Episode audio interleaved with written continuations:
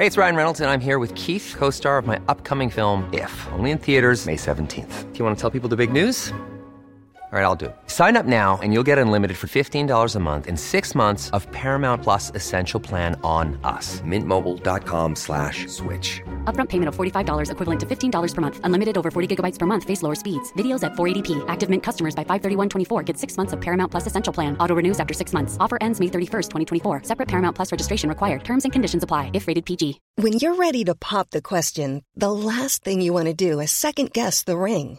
At Bluenile.com, you can design a one of a kind ring with the ease and convenience of shopping online. Choose your diamond and setting. When you find the one, you'll get it delivered right to your door. Go to Bluenile.com and use promo code LISTEN to get $50 off your purchase of $500 or more. That's code LISTEN at Bluenile.com for $50 off your purchase. Bluenile.com code LISTEN.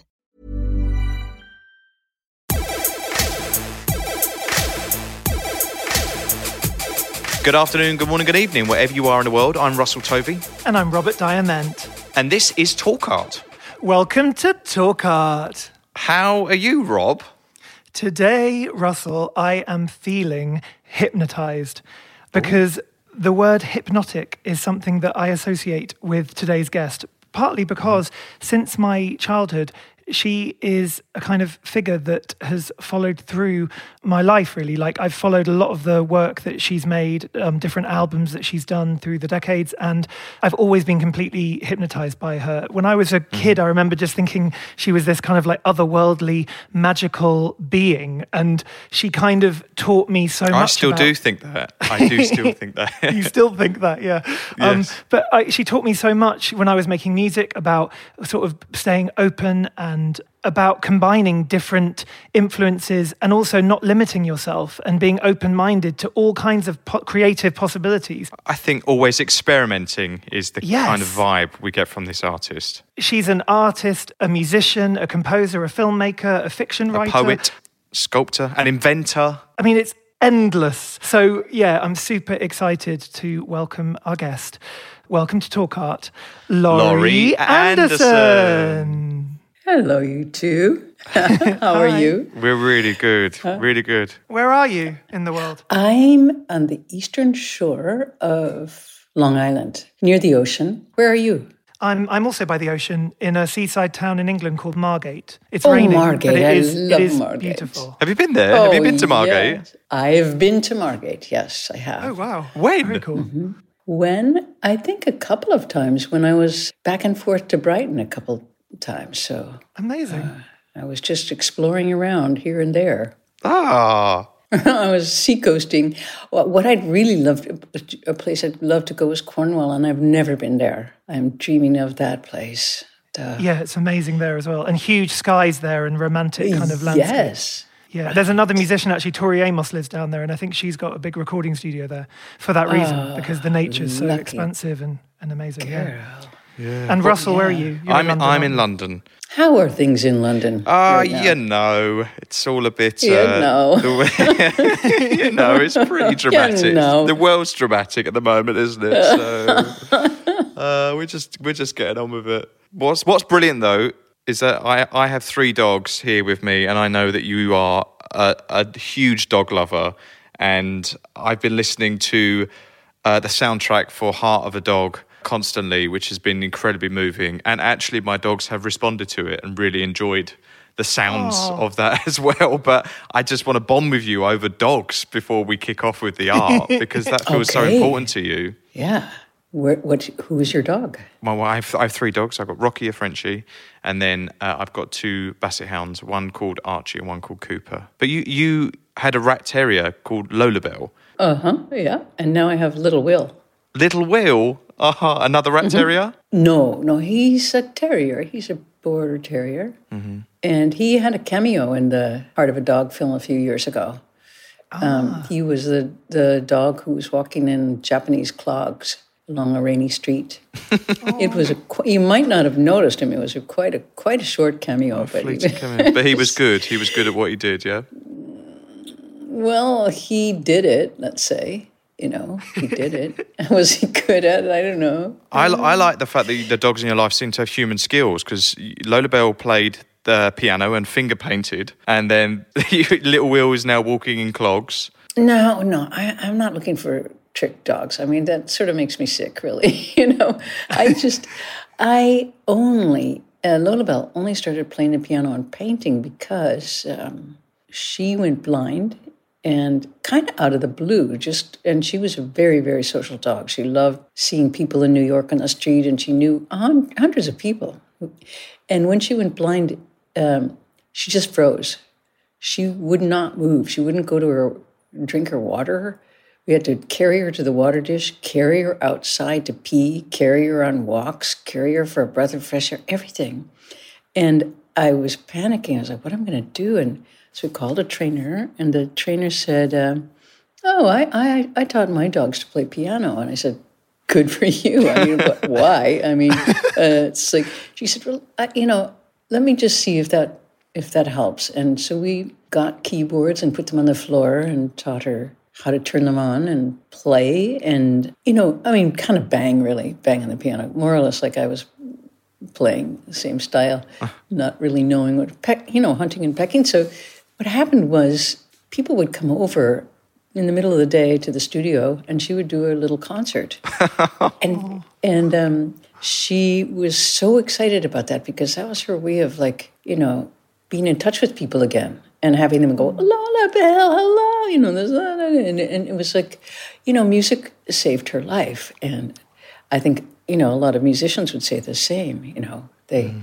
it's a way to be with others she was pretty good player. And she was consistent, let's say. And then the painting stuff was just another thing that we did that was a little bit silly, but she loved the process of smearing stuff around and and mostly, you know, the praise, like a lot of artists who just like love to get a some positive feedback. They're like, "Oh, I love your work." Uh, you know, so, so said that to Lola Bell, the dog. Do you yeah, have the work was, in your house? Do you live with it? Uh, I do have a couple things, um, but you know what I have uh, also is some paintings by chimps.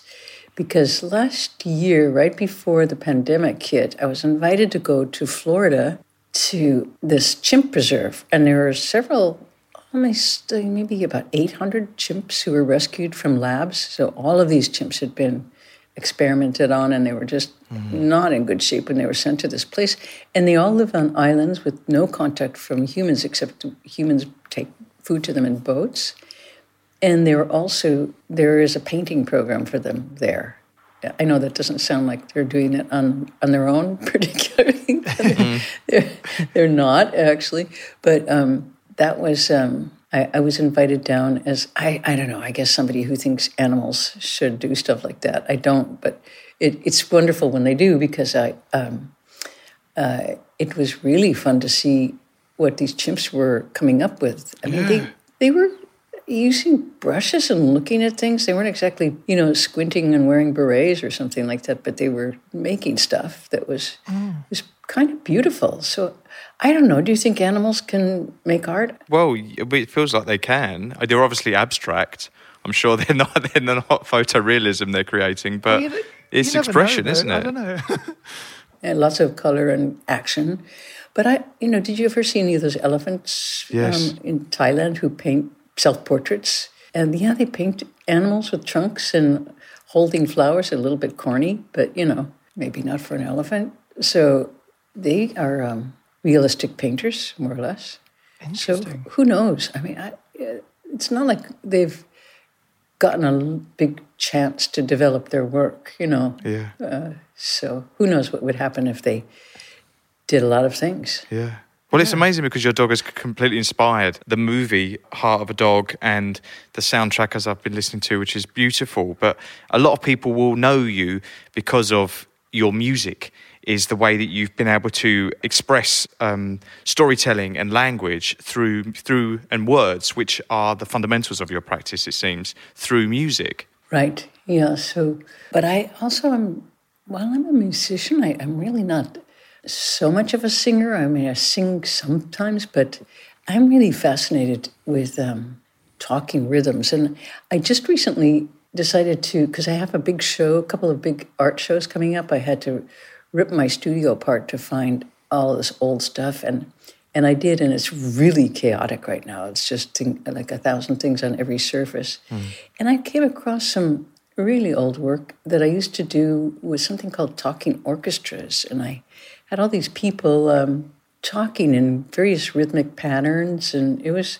And I, I thought, why didn't I ever do that again? That sounds like a, such a good idea. So, if anybody who's listening, you know, uh, wants to give that a shot, uh, it's really a lot of fun. You just write some stuff, and people talk, and you and you listen to how they, you know, you listen to the musical rhythms and pitches of language, and maybe maybe make a kind of uh, score that that reflects that. You know, so it's not like ah, singing. It's it's really like the the music of talking. You know, and uh, so I, I don't, you know sometimes you do things and they just go into these dead ends. That was one of them. I, I never did. I, I did some music for cars too once, and that, that was a one off as well. you know, What do you mean, music for cars? Yeah, well, I was uh, living in a really little Vermont town in a commune with a bunch of hippies. It was so, I loved those days so much. Communes have got to come back. They're so, so much fun.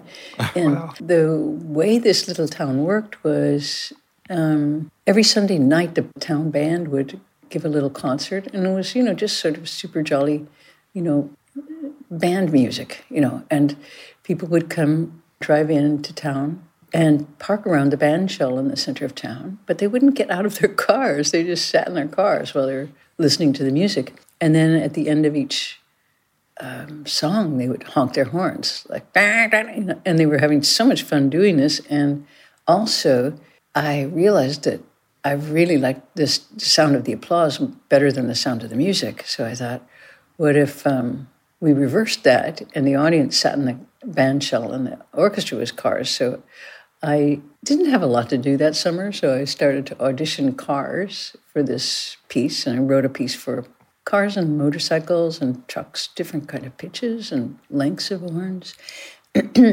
absolutely nobody in town wanted to have anything to do with it. They were like, no way. And, and, and then I thought, okay, what, how can I sell? I know I can make it like competitive.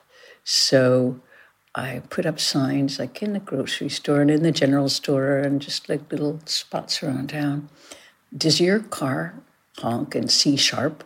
If it does, we might consider it as part of the. I mean, you might, you might get a spot in the orchestra. They're like, oh, whoa, I wonder. And we'll be auditioning cars in the parking lot of Walmart's, and they all showed up then. That is because genius. it was suddenly like a contest, and was their car good enough to get into the orchestra? And it was really fun to do. Actually, I, gosh, I haven't thought of this in so long.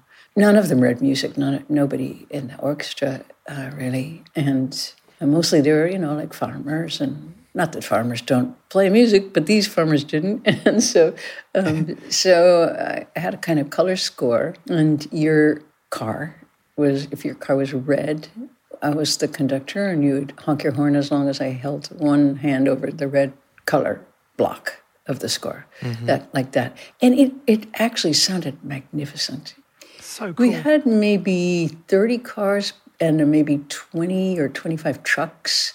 We had some farm vehicles, like a couple of tractors. Oh, wow. We had a lot of motorcycles. We had a lot of motorcycles, and they and we also so we did some rhythmic things with revving because these guys really love to like rev their motors, and it sounded good. What did you call it? Did it, did it have a title? It was not very unimaginative. It was concert for car horns. Wow, uh, that was the name of it. I'm Gonna have to look that up. This is incredible. yeah, it was fun. It It's was so really fun. interesting to me, Laurie, because you know, if you look back, I've been listening to a lot of the older records, and when you think of like a lot of the things that you've brought in to the music that you make, whether it be like bagpipes or dogs and frogs and birds, and you know, I, I've grown up like listening to your records, and I feel like you've always had this open-mindedness and a kind of very inclusive approach, where like the whole of society, like whether it be a car, like you're talking about, or an animal, or c- can be included in your work. Was that something that's always felt natural to you, or is it something that you've kind of like intellectually sort of thought about and then decided to approach your work in that way? You know, I, I don't think I've thought about it for a minute. Um, Right.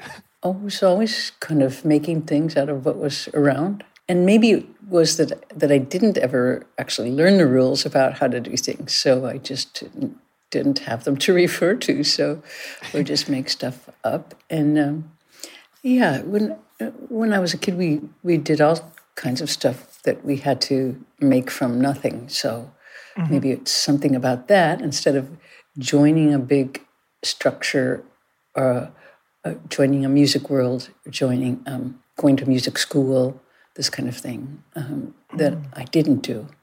And uh, I did go to art school though, so I I started out as as a painter. So I did get caught in that world a little bit.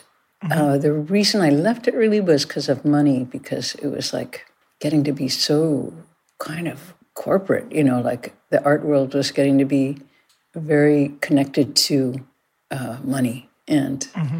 and I, I really didn't like that at all. That was, I mean, knowing collectors and and schmoozing was my idea of an absolute nightmare. And I know you right. don't have to do that necessarily, you, you, know, if you're a painter, but some people do have to do that. And, and I, I just, uh, it was unbearable to me. So I, I just skipped it.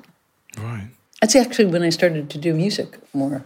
But it feels like you move seamlessly between the music world and the fine art world.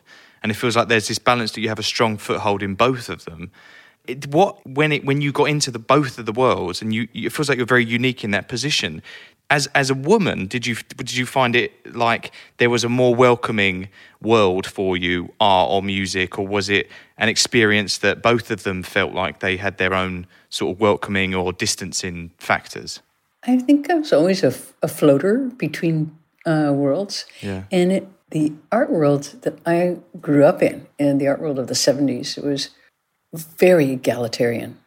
It mm-hmm. was, um, we were just, uh, there was no difference in terms of how men and women were perceived as artists, really. And that was also because money was not involved. Nobody was planning to make a living from this ever. Mm. Never. So we were just all kind of wearing the same. It was a little bit left over from the 60s of everyone's kind of working workers. We all had trucks. We drove around. We did construction work to make money. We um, helped each other. It was it was very very egalitarian, and mm.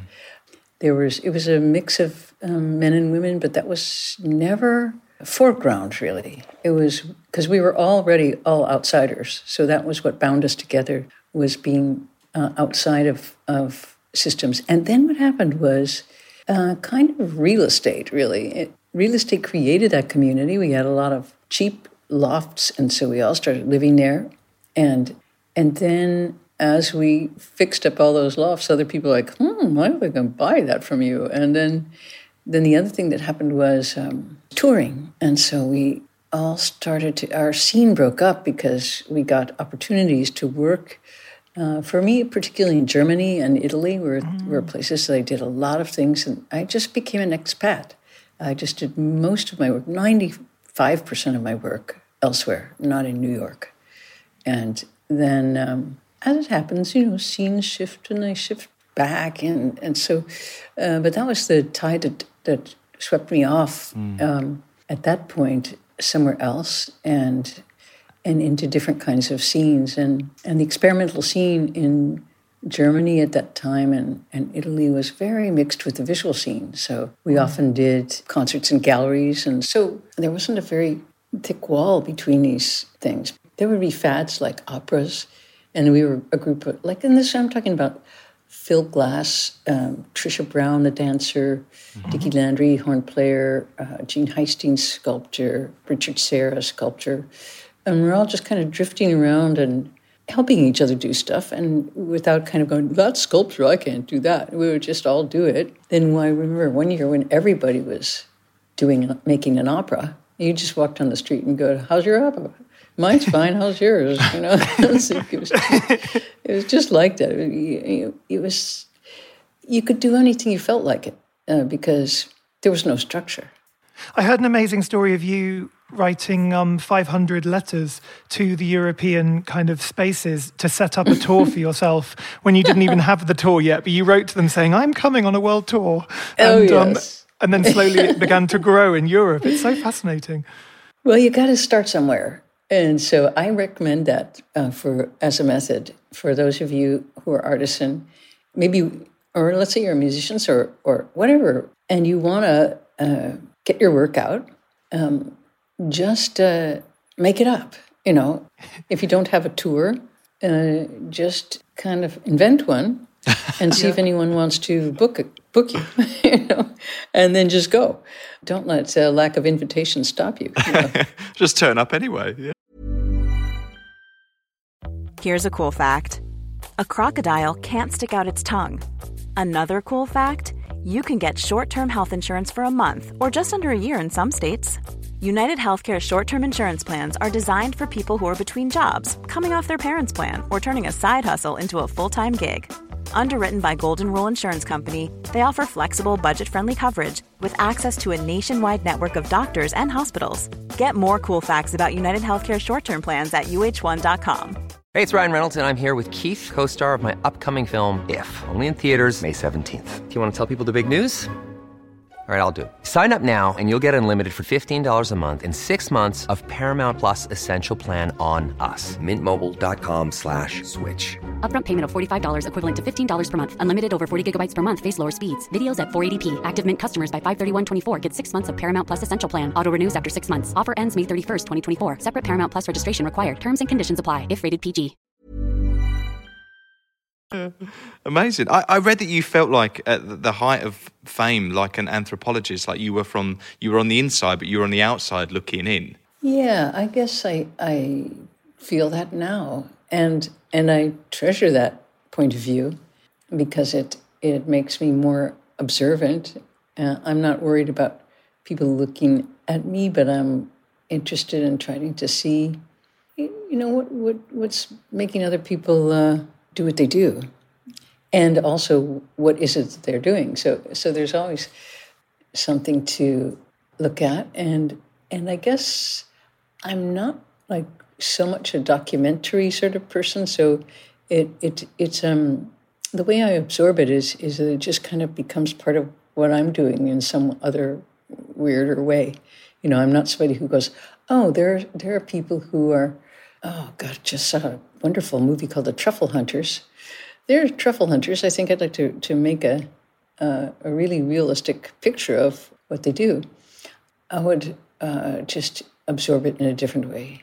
Although now that I'm saying that, that it's just like kind of horseshit because um, the Truffle Hunters is is a movie that's on the face of it a documentary, but is really uh, it looks like a series of Dutch paintings. Um, it's and it, and it's about a, a a really odd sort of hunting slash sport uh, slash idiosyncratic way to be in the world of, of being with it. Actually, it's being with uh, with your dog.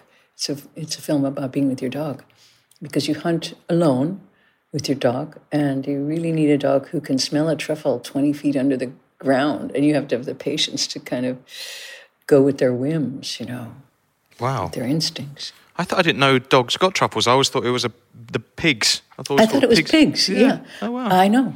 Maybe they they are like that somewhere, but this is um, a I forget which part of Italy, but it's a um, a film about one small province that where they're quite competitive. Um, Oh, I bet. So much money in truffles, isn't there? It My sounds God. fascinating. Yeah. And it's also it also sounds quite absurd in a way. And I think there's a thread in your own work which which looks at this kind of absurdity of social interaction or the way that in particular the American social structures, you know, are set up in a way. And I, I know that in your record in 2010, Homeland, you spoke about things like the financial crash and you, you kind of had lyrics that were very specifically you know, relating to those topics. What what have you been working on recently? I'm really fascinated to kind of know what you're doing at the moment. If you look at the situation America is in, and also the rest of the, the rest of the, The rest world, of the I kind of feel like coming to you is a bit like talking to the person that will know. Profit. yeah. Oh no way! I'm sorry, guys. I would. No, but out out of interest though, what what what have you been working on though? Um, Oh, recently? you know, uh, well, I, I spent a lot of the um, pandemic, uh, the early part of it, doing a radio show called Party in the Bardo. And this was really fun. It was a two hour show, and I'd always dreamed to live in San Francisco and have like a late night radio show. Well, really early morning, like 4 a.m., like before Wow. drive time. Yeah. Just when when people are in this kind of half asleep state and very vulnerable, and they're just kind of like ah, you know, and and just being able to kind of uh, slide into that state of mind and talk and play music. So that's what I did. It was uh, through um, WESU in uh, Middletown, Connecticut, where I happened to be an artist in residence. I said, "Well, there's there's no residence, so I'm going to do a radio show." And and what it turned out to be was, was really like portraits, like of people. I only did ten shows, uh, although that was like 20 hours of radio and and kind of produced stuff. So it was like, you know, we'd have a long conversation and then I would kind of add things and goof around with it. And each was with a friend. And so they would, I just said, tell me your 15 most important, most wonderful pieces of music that you couldn't live without. And many people just kind of kind of could do that off the top of their heads.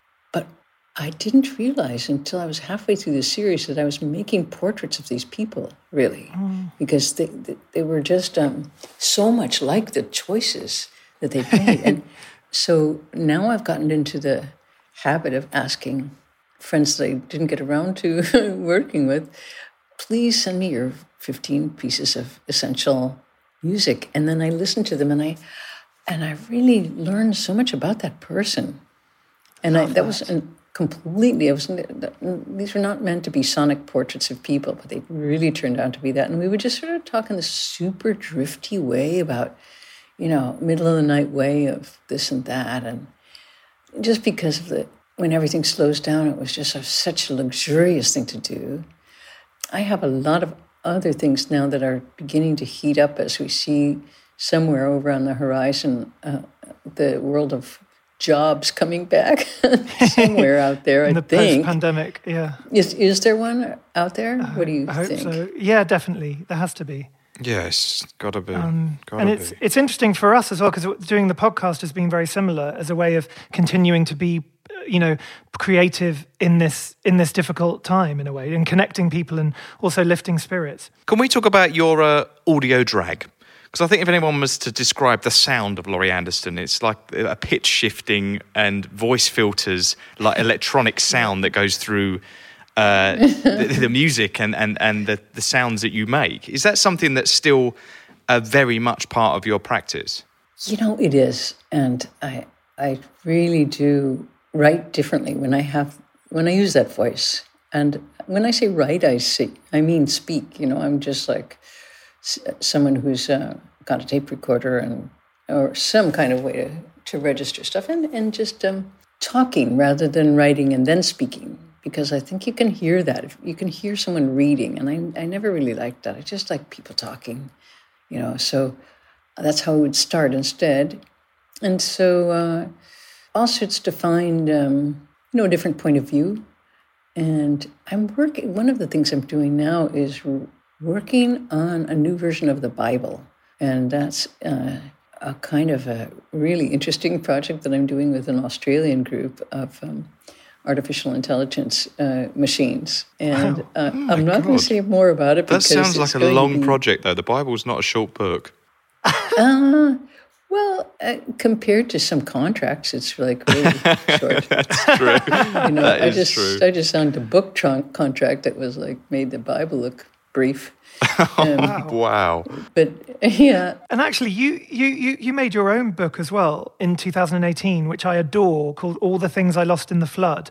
And it was a kind of Oh, like look back that. to, yes, and yeah, and it's got four decades of your kind of archive. What was it like making that book? And is it something now you've done it? You like was it was it difficult to do that book? Because I imagine it would have been. It's so complex. yeah, yeah, it was. And I mean, looking back on things, it's always a feeling of horror, but also, you know, uh, kind of like you see some threads that are interesting, and you think, oh, I could have done it this way or that way.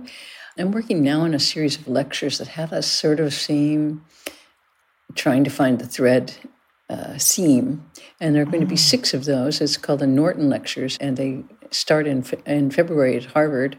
And Great. it's very intimidating because, you know, that the people who did these things are like Borges and, you know, uh, you know, so it's not the kind of thing you can write the night before. So I'm really trying to think of it seriously. And it's supposed to be about music, but again, you know, everything is music, you know, in, in many ways. And you could, if with, if you use that as your theme, you know, then you can talk about voices, time, uh, loneliness, space, intervals, memory, expectation, how to be in the present. It could be all about meditation. It can be anything. So um, it, it will be anything probably. so that's one thing. And then it's an I have a, other couple of projects. I have a big exhibition at the Hirshhorn Museum in Washington. DC. Wow, And- great. Yeah. Wow, Well, that was supposed to open last April, and then it was postponed till June, and then September, and then April, and then now it's going to be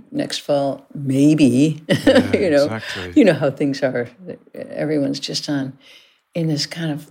Isn't it wild to just be in this uh, kind of uh, Living history. ever-present zone? It's oh yeah, it's also we are living in in a, in Historical very- times, yeah. They'll be teaching this in Yeah. schools. Yeah, they will. How do you feel about it? Well, how do I feel? What about this? The present time? Just Yeah. It's just it just all feels surreal. Yeah, what what are you going to take from it? I personally will take the forced slowing down as something that I will hope to continue. That's something that I've really appreciated, uh, and how much culture has really come to the forefront of importance for humanity, and how many people have turned to culture at this point of desperation, and never that people hopefully will never take take that for granted. That's my hopes and dreams Right. going forwards. I think for me, it's been about community actually. And there's something about having lived in this very small seaside town with mainly Mm-hmm. other artists and creative people, because I run the gallery here and we, we have this community here. It's changed, it's totally changed my life. And we also. Oh, so great. Yeah, and I think small is big is the other thing I've, I've thought about because very small moments can actually be the most important things. And I think not Exactly. not running around the world and you know doing all these things because you can still communicate from a very small, intimate place, which is what we do now. And I remember um, Stephen Fry, who we interviewed during this year, saying that life is short but art is long, and I, I take Yeah. that as well. It's Amazing. Yeah. so we're going to ask you a couple of questions that we ask every guest that comes on, Laurie. The first one is: If you could do an art heist, you could take any work of art in the world for yourself nicely. You're not going to get any trouble. It's absolutely fine. What would it be and why?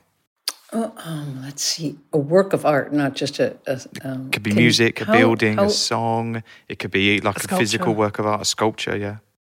Okay. Um, Lascaux. I know that's not a very good uh, or, or doable theft. What- what to is it? What is it? whole cave system. What is it? The caves of Lascaux. What's that? Uh, ancient cave paintings. And uh, They're in France. Yeah, yeah. On the, I think they're largely underwater now, or they're going to be. Um, and it's a bulky theft. It's like hmm. you know, it's like you can't steal a park or something like that. That's it's hard to. That feels typical for you, though. Like taking on the Bible, taking the taking a whole cave system. It feels like you're not going small Yeah, I'll on take this. Yeah. Okay, I'll take a rubbing of a cave, one of the cave paintings. That, that I'll be fine with that. Yeah, we can A see that. rubbing. Okay. Yeah, yeah, yeah, We can definitely sort that. We will do our best though to help. The the other question we ask every guest is is what is your favorite color? Oh, oh gosh. Um, this is the kind of question that I, I, I always draw a complete blank. I, I mean, it's because I would have to say for what, you know, my favorite Yeah. color for a sky. Oh, that's even harder actually, because there, there's, is there a color that skies have never been? No. Maybe, I guess plaid isn't a color, but I've seen a plaid sky also.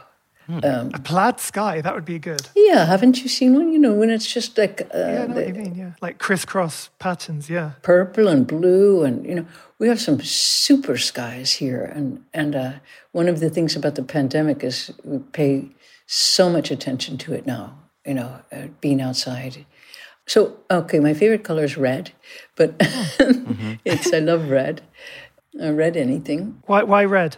um, it gets my attention and it feels like a heart and it feels like um, uh, like I don't see it so much. Like I'm, I'm looking out in the woods right now out of my window and I see a red bicycle um, parked in the in the back, but that there's everything else is green, gray, white, brown, black. You know, red's kind of alarming color, gets your attention. I guess that's what I like about it. Yeah. Yeah. caution, look out. yeah, yeah. When you when you have a song when you have a song that's um, I just want to because people listening will obviously everyone knows your 1981 super hit Oh Superman that had huge mainstream success. But when you have a song like that that is like 39 years old now, does there ever get a point where you performed it so many times that you're completely over it and you can't do it ever again? Or is this or is that or is that piece something that is so embedded in you and, and part of you that you could always do it and always happy to perform it?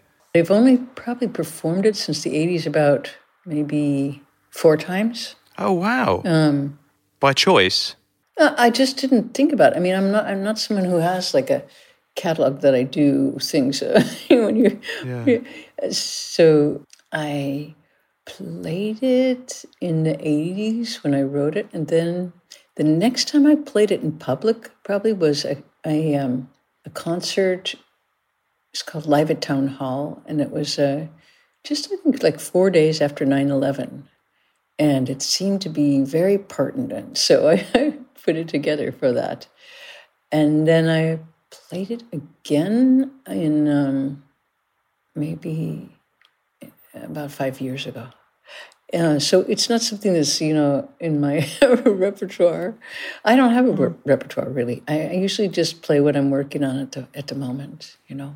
You know, I was listening to some of the early kind of projects that you did prior to that. So, like Born Never Asked, which I love that title so much from 1978, and then It's Cold Outside from 81. And Oh, yeah. they, they were kind of like a precursor to that whole kind of big science era, like your first album. Can you remember when you first did those projects? Because they, they have this amazing kind of soul to them, you know, when you listen to them as like it feels magical going back and listening to those. You know, some of it I do like to listen to, and as I said, pulling my studio apart, I'm fi- I found the score to the to this piece called "It's Cold Outside" for an orchestra score, and um, it was kind of eerie seeing it. And also, I found scores for a lot of films that I used to do, um, music films, and I, I would like animate the films and uh, note by note for the music. So, so for example, like let's say there's a I would black out frames in 16 millimeter films to create the cadence of the the tempo of the of the music and the and the notes as well, the duration of the notes. So you'd a 16th note would be like four flame frames are blacked out, and a, and a quarter note would be you know eight, and so they were bound completely together. So in a way, um, uh, it was interesting to see. Wow, I always got those things. Um, I was always right in the middle of picture and sound. You know, it just always seemed to to be the same for me. Um, one, I have to go now because um, I'm catching a train, and the train's No problem. Don't well, thank you so much. It has been such a privilege to speak with you again. Every time we've spoken to you, it's such a joy. Oh, I've, I've really had Thank a good you. time. Thank you so much. Hopefully, we can meet in person after all this at some point. Wouldn't that be nice? Yes. Okay, we would let's love do it. that. Bye. Bye. Bye. Bye. Well, that was nice, wasn't it, Rob? That was um, that was quite a short episode this week because, uh, as we heard, Laurie had to catch a train. But there was so much more to talk about uh, Oh, with I Laurie's. And practice. You know what? work. I'm sure we can do it again, like with her. Like I, I want to do it in person because I just that's the second time we've spoken to her. We we first spoke Yeah. to her when And the first time she had to go the- early as well, I think. Yeah, I she know, yeah. Oh. before. She's a very busy, busy, busy artist. But I wanted to say to her, there was a quote that I read where it's like she said that every work she's ever made, the main objective of it or the main feeling of it is about disembodiment. And Mm. that for me felt really amazing. Like, especially when you hear, like we've just done an interview and we're hearing her voice, it feels very discombobulating. It's very spiritual, her work and Mm. her voice, her sound feels very otherworldly, doesn't it? Totally. And I think that's what that's what I meant when I said about hypnotized, because there's something Yeah. about the way she communicates and even her physicality.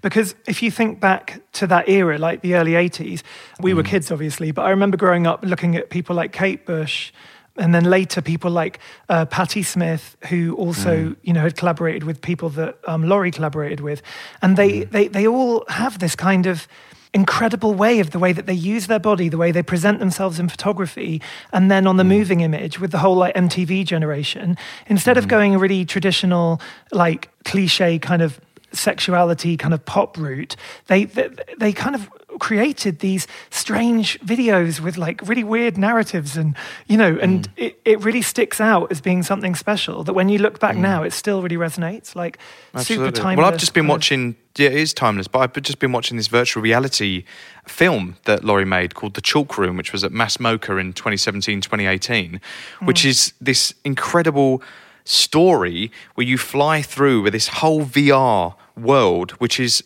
all words and you're flying through emails to mm-hmm. this uh, like in, imagined chakra in the middle and i just mm-hmm. think it, and it's it's amazing and it's again it's discombobulating and disembodiment is that a word but you kind of love the fact that she's always experimenting and it makes me think of like the way that david hockney took up the ipad. It isn't as advanced as virtual reality but that's an artist that is always looking to progress their practice. So as a painter as, as an image maker he was like pick up the ipad. Whereas laurie's uh, like channeling like talking about that car opera she's just constantly inspired and constantly experimenting and expressing all these themes throughout her work of beauty time reality memory.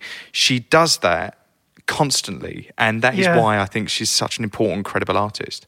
Totally. And there's such an open minded approach to everything she does. And that whole yeah. car opera really reminded me of a story of Björk's um, son who heard a car alarm going off and thought it was like an animal, like thought it might be like a bird or a dinosaur, the car alarm. Mm. And the idea that, like, from a child's perspective, um, you know, these sounds have potential. And I feel like she has that that that that, that kind of perspective. It's not it's mm. not like childish, but it's childlike. And she kind of mm. she loves that whole you know inclusive the, the possibility in all all sounds and all mm. all things having their own kind of creativity it's really interesting yeah. She also said that people used to call her a multimedia artist and she would call herself that. But actually, it kind of meant nothing, but in meaning nothing. Because if you think about multimedia, like everyone is multimedia, we're all doing different things mm. all the way through our mm. days. And she kind of said the meaningless of it was really like helpful to her because it just meant people stopped trying to tell her who she should be. Or trying to put her in a box. Exactly. Precisely. Yeah. yeah. So I think yeah. she gave advice to artists saying just call yourself a multimedia artist. and then you can do whatever you want. Exactly. Yeah, you, you, got, you can switch lanes. No, I, I, think overall, she's quoted as saying that she's creating through her work experiences that free you. So for us today, she's been an incredible guest, and I hope you've all enjoyed it. Thanks for listening. We'll be back soon. Bye. Bye.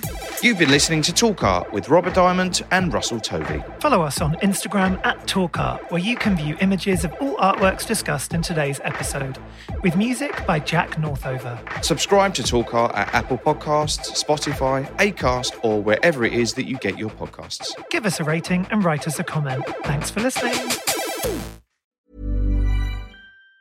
Planning for your next trip? Elevate your travel style with Quince. Quince has all the jet setting essentials you'll want for your next getaway, like European linen, premium luggage options, buttery soft Italian leather bags, and so much more. And it's all priced at 50 to 80% less than similar brands. Plus, Quince only works with factories that use safe and ethical manufacturing practices. Pack your bags with high-quality essentials you'll be wearing for vacations to come with Quince. Go to quince.com slash trip for free shipping and 365-day returns.